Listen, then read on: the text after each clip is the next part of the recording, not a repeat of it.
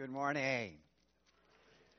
It's great to be with you this morning. Would you take your Bibles and open to the book of First John? We're going to spend most of our time in First John chapter 2, 12 to 17, but we're going to start at the beginning of the book and do a little bit of a review. Um, a couple days ago, I was exercising at the home of one of our kids, and his whole family was working out together, and I joined them. And the oldest granddaughter decided to increase the workout, and she looked up at me and asked, Papa, may I run with you? I didn't tell her that I had, before that question, absolutely no intention of running. Uh, but how do you say no to that? And so I, I said yes, and she checked and got permission from her mother. She bolted out the driveway, down to the sidewalk. She began to run west at a high rate of speed. her mother followed along behind her on the sidewalk, coaching her verbally all the way, encouraging her. I was running in the street adjacent to them, trying to keep up with them. We got almost down to the end of the street. There was a guy working in his driveway he looks out at the five year old and he yells and shouts words of encouragement and affirmation for her. And he looks over at me and he goes, Come on, Grandpa. you know, how did he know? You know, so we, we turned and, and ran back toward the house and, and thankfully her pace slowed a little bit and then we walked back in where the family was, and she announces to her dad, I just ran with Papa, which was very kind of her because she could have said, I just outran Papa. You know, there is something uh, reassuring and encouraging and wonderful about a little child who is comfortable with their parents their parents are approachable, the relationship is right and good and safe, and so they have every reason to trust their environment.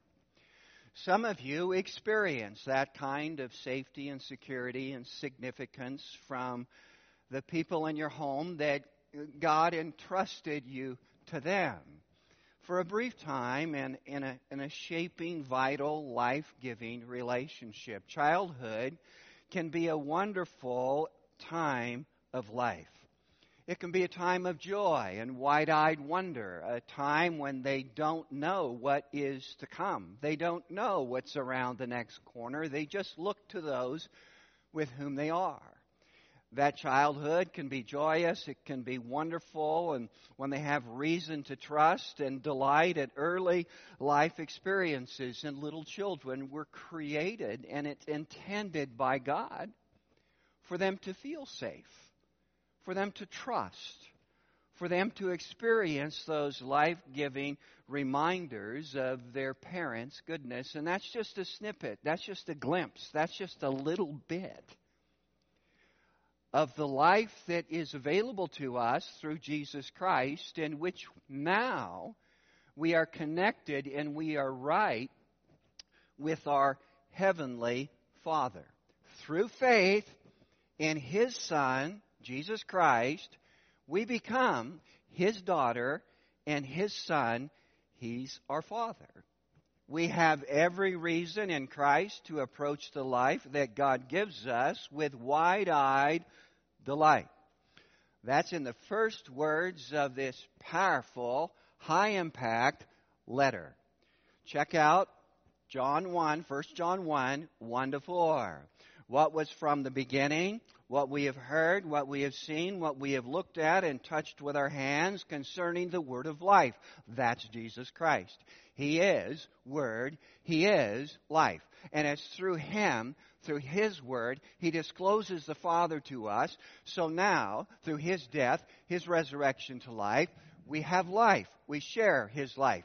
He is Word of life. Verse 2 The life was manifested. We have seen and testify and proclaim to you the eternal life which was with the Father and manifested or made known to us.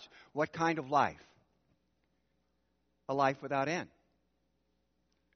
Now, this moment, tomorrow, next year, and then forever. It is a life in Christ without end. Verse 3 We have seen and heard, we proclaim to you also, so that you too may have fellowship with us. And indeed, our fellowship is with who? The Father. And with His Son, Jesus Christ.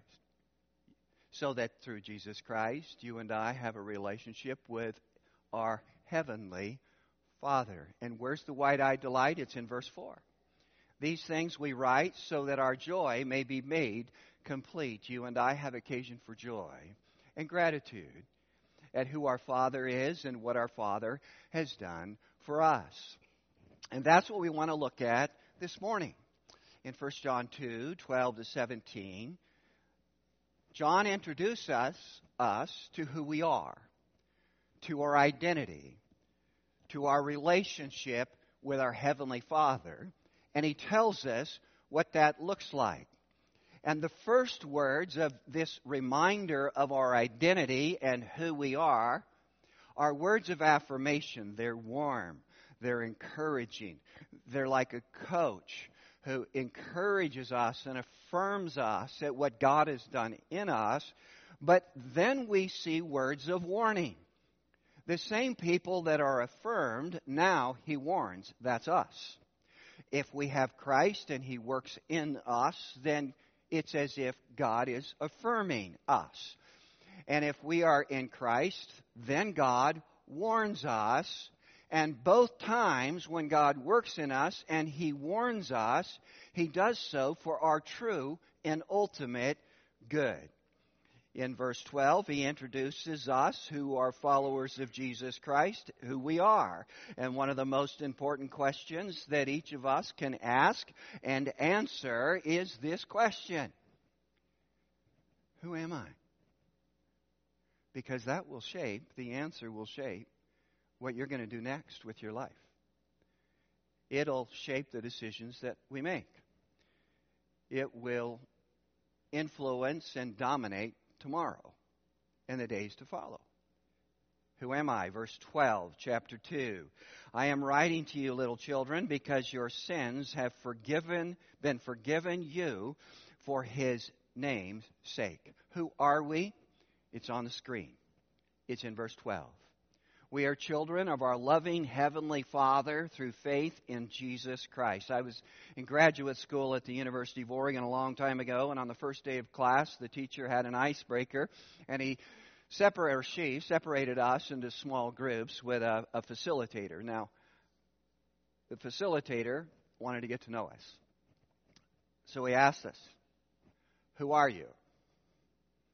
And then to help us along, he gave an illustration. He wanted us to identify ourselves, and she asked if we were an animal, what animal would we be? Would we be a dog, or would we be a cat, or an eagle, or a panda, or a wolf? And I'd never thought about that question.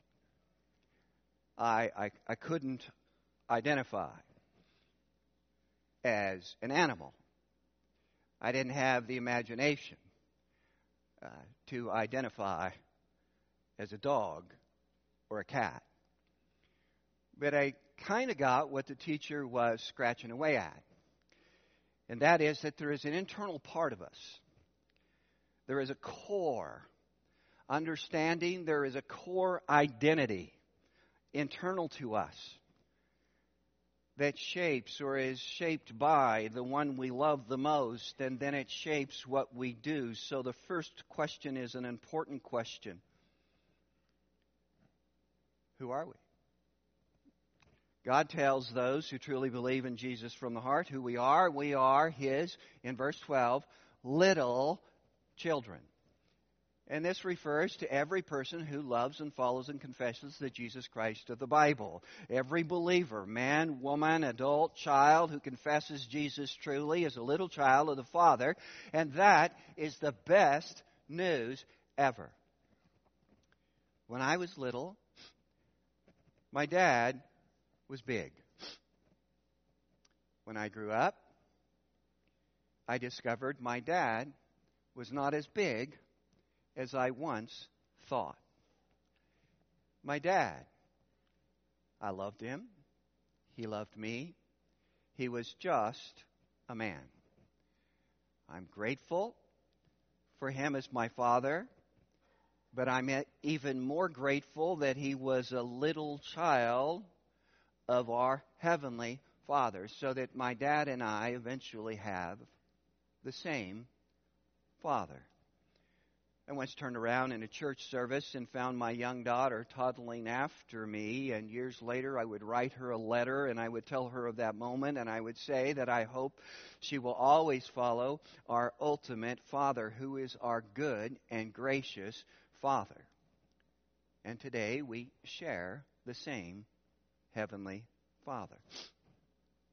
We belong to Him. We have every reason to trust Him with the most joyous and happy and memorable things that we like to remember in our life experiences. And we have every reason to trust Him in the opposite, those things that we would never choose to go through, those diagnoses that we try desperately to avoid, those experiences and broken relationships and hurt and, and times when we hurt others and we are hurt by others and, it, and we don't like it. There is one we can trust, and He is our ultimate Father. He will not abandon us. He's not passive. He's not indifferent. He is not unable. He is not weak. He is without flaw, without sin. He can be trusted inside out with all who we are, everything that we experience. We have every reason to be grateful to Him, and if we're grateful to Him, it will change our life right now. We are His little children. And as his little children, our Father gives us a blessing that only can come from our Father. And that is also in verse 12, and that is the undeserved gift of forgiveness, so that he forgives us of our sin in and through Jesus Christ. So that Jesus Christ died for our sin. He paid the price for our sin so that we can, through faith in Him, be forgiven of sin. So when you and I sin, God is holy and just, and it is, and it, it incites or it, it violates God's person and character. He is without sin. And so when we sin, now that sin is between us. But in Christ, He removes that sin. He wipes it away. He forgives that sin so that we have a right and full forgiven, total access to our Heavenly Father who likes to hear from us and wants us to hear from Him. We are forgiven of sin. David, ancient king of Israel, author of songs, wrote of forgiveness multiple times. David did some doorknob, doorknob dumb things in his life things that we read and go, this is in the Bible? Well, of course it is. This is in humanity. And so what did he write? Psalm 32 1 How blessed is he whose transgression is forgiven, whose sin is covered. Psalm 51 7 Prayer to God Wash me, and I shall be whiter than snow. 51 9. Hide your face from my sins and blot out all my iniquities. God watches, God sees, God knows. Hide your face. Wash me. Cleanse me. Forgive me. Then verse 12 says, We are forgiven. Why? Not because we batted a thousand, not because we are without flaw, mistake, regret. He forgives us because of the name of Jesus. The name of Jesus is identical to the person of Jesus. We're forgiven not because of us, but because of Him. We are forgiven because of who He is and what He did for us on the cross on our behalf. That's why we're forgiven. And as hard as we may struggle to actually grasp, experience the forgiveness of God, you're still forgiven. Even when you don't feel like you are. And you're forgiven because of the name of Jesus Christ. That's the blessing that our Heavenly Father gives to his children. Our sins have been forgiven and they remain forgiven. It's not like tomorrow, that sin that I've already confessed, that somehow it's unforgiven. We may feel unforgiven, but we're not. Our sins remain forgiven. So we have experienced this blessing of forgiveness, and our Father works in us for good, and our Father he warns us for good. In our relationship with Him as His children, He affirms, He encourages. You know how hard it is to spot what's right in another person? And how easy it is to spot what's wrong or we think is wrong? To spot what we think is wrong is like low hanging fruit. I mean, it's everywhere. But to spot what's right, we spot, we identify, the way that the Father is working in his child. And here we have no less than the Word of God Himself who is identifying, who is spotting, who is calling out these words of encouragement, these coaching words of what's right. And He's going to tell us what's right, and then He's going to tell us watch out. Do a gut check. Be honest with yourself. You're on the edge of a cliff, you're going to go over the edge and driving both words of encouragement and the words of warning is who do we love the most? Because whoever we love the most will drive the decisions we make today and disclose ultimately our true identity. So, who am I? I am a little child of God. And what does it look like? What does our Father do for us? He is our Father. What does He do? Well, in 13 and 14, our Father works in us for our good. And so in verses 13 and 14, which actually verse 14 says almost the same thing as verse 13, exactly the same words with a couple of exceptions, and we're going to walk through both verses. What does our Father do? He works in us for our good. And so we read 13 and 14. See, you'll note the repetition. I am writing to you. Now, he says that multiple times as he introduces us to different generations, different categories, different group, groupings of people. Why does he do that? Well, if for no other reason than it illustrates that he has a personal relationship and care for the well-being of those to whom he's writing, and that's people in the church, and that would be by extension us today. So I am writing. This is priority. It's like John is late in years. He's long in the tooth. He is not long for this world, and he writes these words. It's like somebody on their deathbed. I'm writing. I'm saying this. You want to hear me? Listen to me. So he says, I am writing to you fathers, because you know him who has been from the beginning. I am writing to you, young men, because you have overcome the evil one. I have written to you, children, because you know the Father. Repeat. I have written to you, fathers, because you know him who has been from the beginning. I have written to you, young men. New verbiage. I have written to you, young men, because you are strong. And the Word of God abides in you. And you have overcome the evil one. Well, who are these people? Who are these groupings? Who are the fathers? Who are the fathers? Fathers, young men, children. Repeat. Who are they? It'll help us to look at another passage where the same words are used, but in a different way. And turn with me to 1 Timothy chapter 5. 1 Timothy chapter 5. The Apostle Paul writes to Timothy, who is a young man. In, in fact, Timothy is encouraged by Paul not to allow others to look down on him because of his youth. And so Timothy is a pastor. He's a pastor of a church. And in that church, there are generations of people. And those generations of people need to be shepherded. And so now you have a young guy who is to shepherd older people and younger people, and fathers and young man is representative of all believers. They all share flesh and blood. They all share some of the temptations that we're about to see. We all live in the same world. We all have the same heavenly Father, and we see that blended in 1 Timothy chapter 5. How is Timothy to shepherd people who are his age and people who are older? Well, the people who are older are described as fathers and as mothers.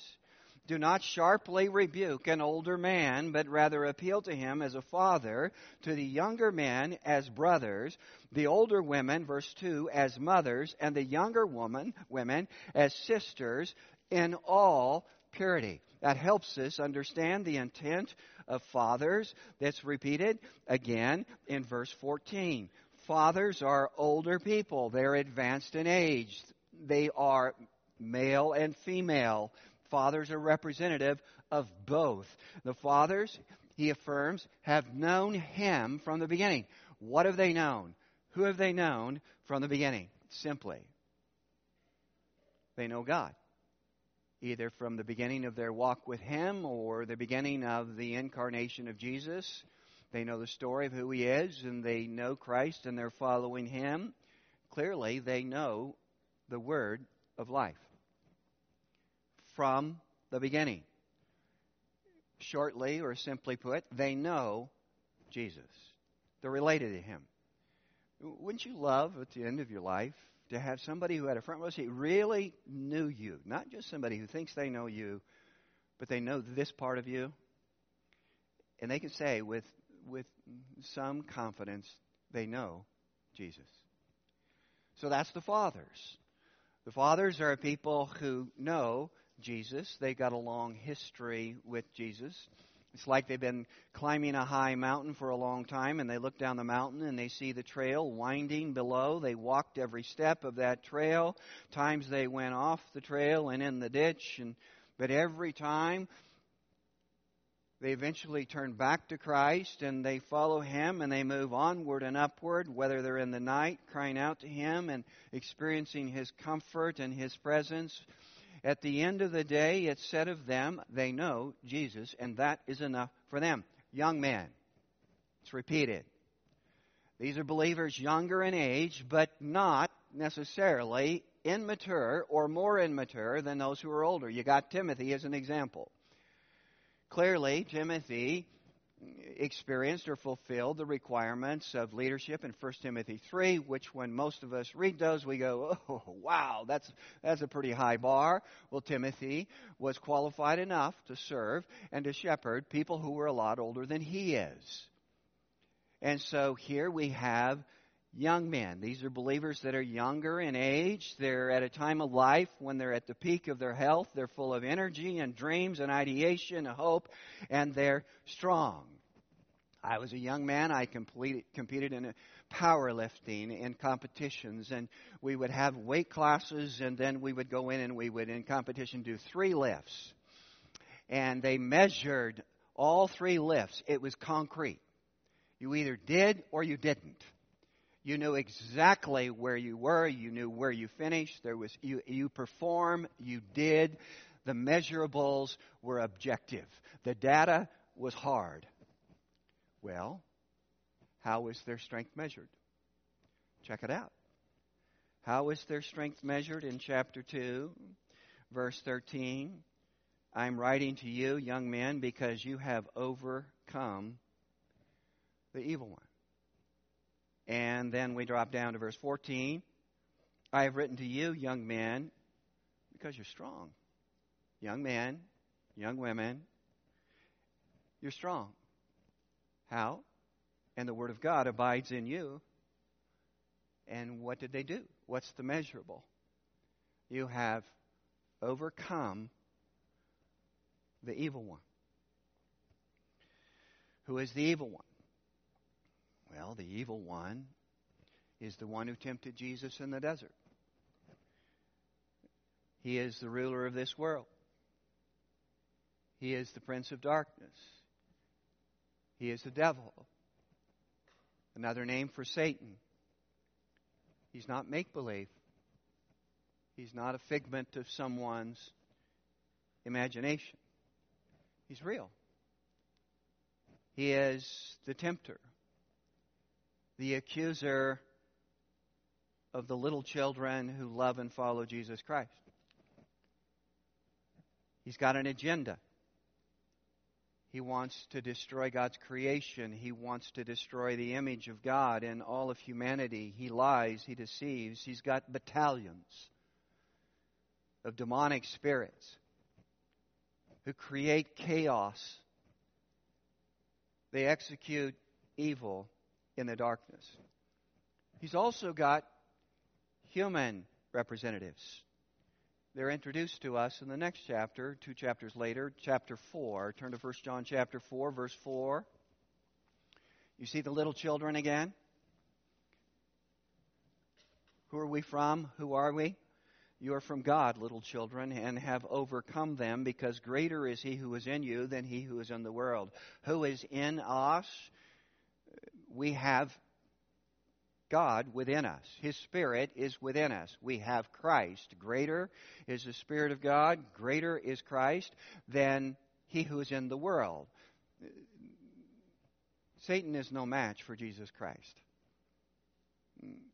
It's not like you got a black dog and a white dog and they're going at it in a ring somewhere. That's not it. Jesus Christ reigns on high. Jesus Christ wins. Jesus Christ, God the Father, God does all that He intends to do. Jesus Christ won the day already. At the cross, the resurrection, Jesus Christ wins. But right now, there is one who wreaks chaos and havoc in the world. And he targets believers. And the way he targeted these believers in this church here in 1 John is he placed people with his agenda amongst the body. They eventually left. They're described in the opening part of chapter 4. We're going to read it in a second.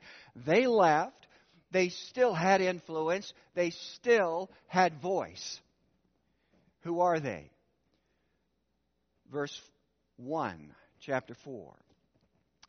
Beloved, I love you. Do not believe every spirit, but test the spirits to see whether they are from God, because many false prophets have gone out into the world. Listen to people. Do they confess Christ? Do they reject Christ? Whose voice is loudest in our world, in our life?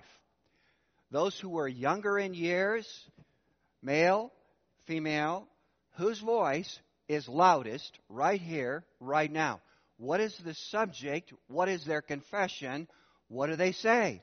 Test the spirits. It's not just the person, but the spirits that shape and influence them. And verse 2 By this you know the Spirit of God. Every spirit that confesses that Jesus Christ has come in the flesh is from God. Everyone who confesses that this Jesus, God the Son, was sent by God the Father out of love for the world to die for the world, died for our sins, raised to life. He was real. He's not make believe, not somebody's imagination. He walked this earth. He became just like us. He was human. Everyone who confesses this Jesus, listen to them. You know their loves you know their agenda. You know that if they are filled with the Spirit and right with God, they have your best interest at heart. Verse 3 Every spirit that does not confess Jesus is not from God. This is the spirit of the Antichrist, of which you have heard that is coming, now is already in the world. So you have people who are active participants in the agenda of the ones who reject Jesus Christ. And that's how we overcome. Verse 4 You have overcome them. Who? Those who have rejected Jesus Christ, and then you have, greater is He that is in you than He was in the world. So, how do the young overcome the evil one? Every day. Every day it's like asteroids by the million hurtling at us. We make decisions. And the ultimate decision is who we're going to love the most and whose voice matters the most. So, what matters the most is that we confess Christ and that we listen to the voice of those who know and love Jesus Christ, and we watch out for those who don't. So that we overcome the evil one by loving the God of the Bible and His Son Jesus Christ and saying yes to Him. We're at a war. In Ephesians 6, we have spiritual weapons for our spiritual warfare, but when we confess Christ and say yes to Him, He's the source of our strength. And that's what it means. You are strong. The Word of God abides in you. His Word rules. His voice rules. His voice reigns and reminds us of who we are so that we would enjoy and embrace and dive into the Word of God, that we would bathe in it, that we would drink of what God has to say in His Bible that He has declared and revealed to us. The source of our strength, the Word of God, abides in you. And then He says, I have written to you, children, and that's the big category. So, fathers and young people are, who have confessed Christ, are together children of God. That's the big grouping, the big category. That's everyone who is a believer and a follower of the Jesus Christ of the Bible. There's no one like your follower. No one, or like the one you follow, the Father that we have. He never fails. He always does what is best. He always does what is true. He always is fair. He is just and generous and right in every way, inside out. And if He is your Father, then you are a forgiven forever child of your heavenly Father. These are wonderfully enriching and encouraging words, and we look at them and we say, Wow, that's love. We have wide eyed wonder. That's encouraging. But now we come to the warning. And the warning is this in verses 15 to 17. Our Father warns us for our good. So we go from these warm and encouraging words about who we are to a warning about who and what we love the most. There's an edge to these words, like a parent warning a child about stepping back from something hazardous, like a hot stove or a busy street. I remember one time we were on vacation and our one of our young sons dashed across the street. We had just parked, got out of the car. He ran across the street. I didn't see it. I heard Nancy's voice yelling to him, and her voice was loud and it was authoritative. Well, that's, that's what we have here. We have our Father pulling us back from the edge of the cliff. We have the Father edging or pulling us back from hurting ourselves, and that's really what is for us personally when we sin. We violate the Father. We violate us and we, we can become trapped by it so easily. So now we have to ask who or what do we love the most? And here's the first warning, verse 15 Do not love the world nor the things in the world. If anyone loves the world, the love of the Father is not in him. Time out. What's 1 John 3:16 say? For God so loves the world well, if God loves the world, why can't we love the world? Well, God loves the world to redeem those who are trapped in darkness, those who are not yet in a, a, faith relationship with Jesus Christ. And so Jesus demonstrates God's love for the world. But now he says, do not love the world, and he says that to us, to believers. Because to us, Loving the world means the world is our playground. And the things that are in the world are attractional. And the things that are in the world have a strong appeal to us. And the world is the darkness over which the evil one reigns. It's that realm. And so he says, don't love that realm. You won't like the results.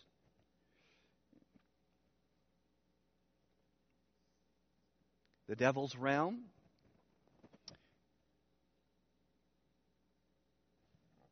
Is the darkness. It's characterized by enmity with God and defiance of who God is. 15, 16, 17, six times we see the word world. Do not love the world, love for the world, love for what the world offers. Remember the extremes from last week that we talked about? Light and dark, love and hate. We do not keep His word, or we keep His word. It's either or. Now we have another either or. We either love the world or we love God. Whoever we love the most will run our life. If our ultimate love is for the world and the realm of Satan, then we are not loving God. That's said to those who confess their faith in Jesus Christ. We can't love God and love the world in the same moment. But loving the world is normalized in the realm of darkness over which Satan rules. So that if we take our cue from many or most of the voices that are in the world, uh, we would be listening to those who are not of Christ. The world promises fulfillment and delivers damage. Don't love the world, it will ruin your life. The world appeals to something within us so that the world has attractions. You might say the world has attachments, and there is a way that the world appeals. So we have the world that is outside of us, and it appeals to something inside of us. Look at verse 16.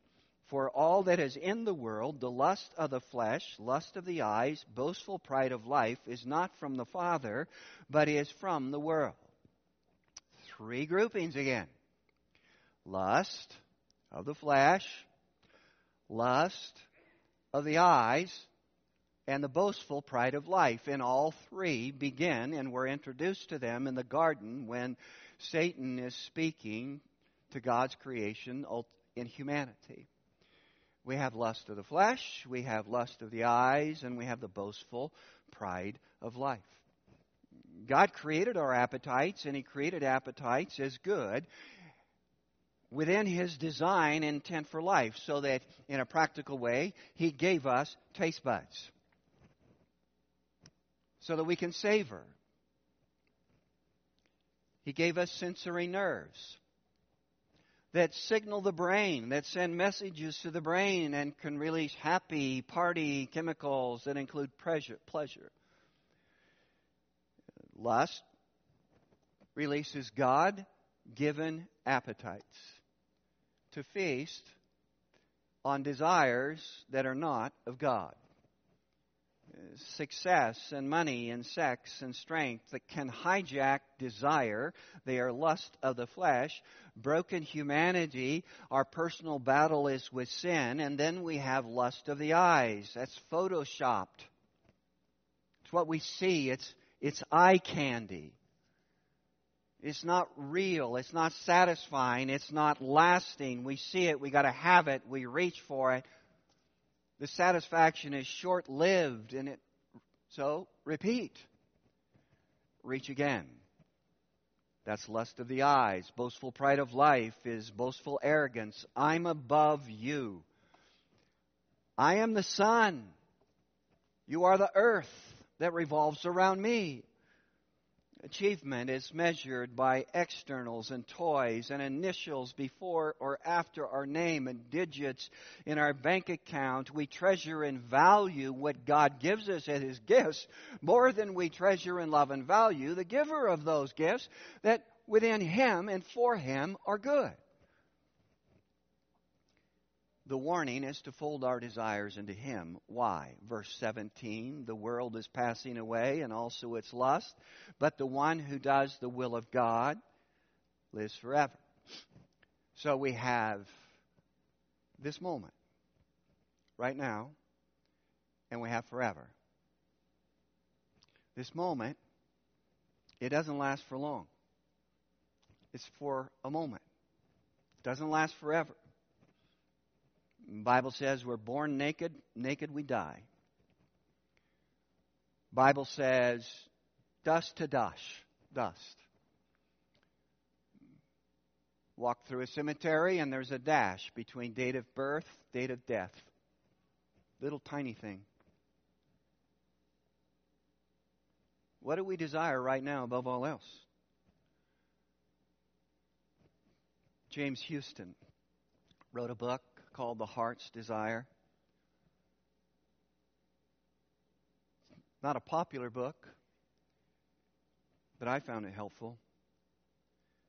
He wrote an extended quote, it'll be on the screen. It has been said that we live not so much through our achievements as through our desires. And then he looks back on his life and he talks about desire and the memories that we have.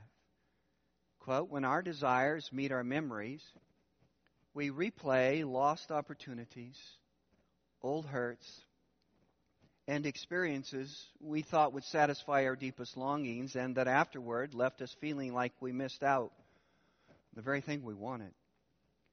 When memory meets desire, it can flame our desire and turn our hearts into a bonfire of longing so that we run after our heart's desire, hoping next time the experience will do what it did not do the last time. So, who or what is our heart's ultimate desire, and who or what do we love the most? And that's what John is asking. It's the most important question to who I am. And when our children began to mature and we would hand them the car keys on the way out the door, we would say to them, Remember, remember who you are. Not just as our child, but as a child of our Heavenly Father. And so today, as we sing and then talk with each other and then walk out the door and across the parking lot to our cars. Remember, remember who you are. Will you bow with me, please?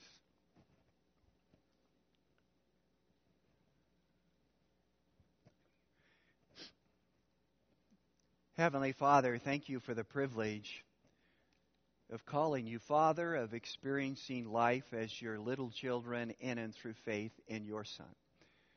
Thank you for giving your Son so that we can become your daughters and sons. Thank you for the blessing of forgiveness in Christ, for wiping away our sin, for nothing between us that we are related to you, connected to you. We have life with you now, and that life will one day be complete and visible and real, and will be with you, right with you now, with you forever. Thank you. In the name of Jesus, amen.